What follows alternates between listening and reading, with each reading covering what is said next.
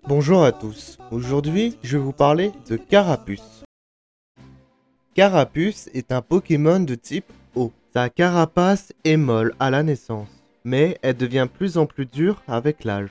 S'il se sent menacé, il rétracte ses pattes dans sa carapace et crache de l'eau.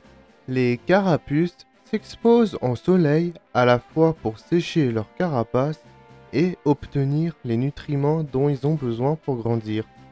Comme ils sont encore petits, les Loclas leur viennent souvent en aide.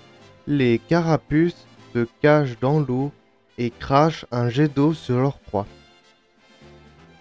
J'espère que cet épisode vous a plu. Vous pouvez vous abonner, liker et partager. Vous pouvez voir mes autres épisodes sur Spotify et Podcast Addict. A bientôt dans le monde des Pokémon.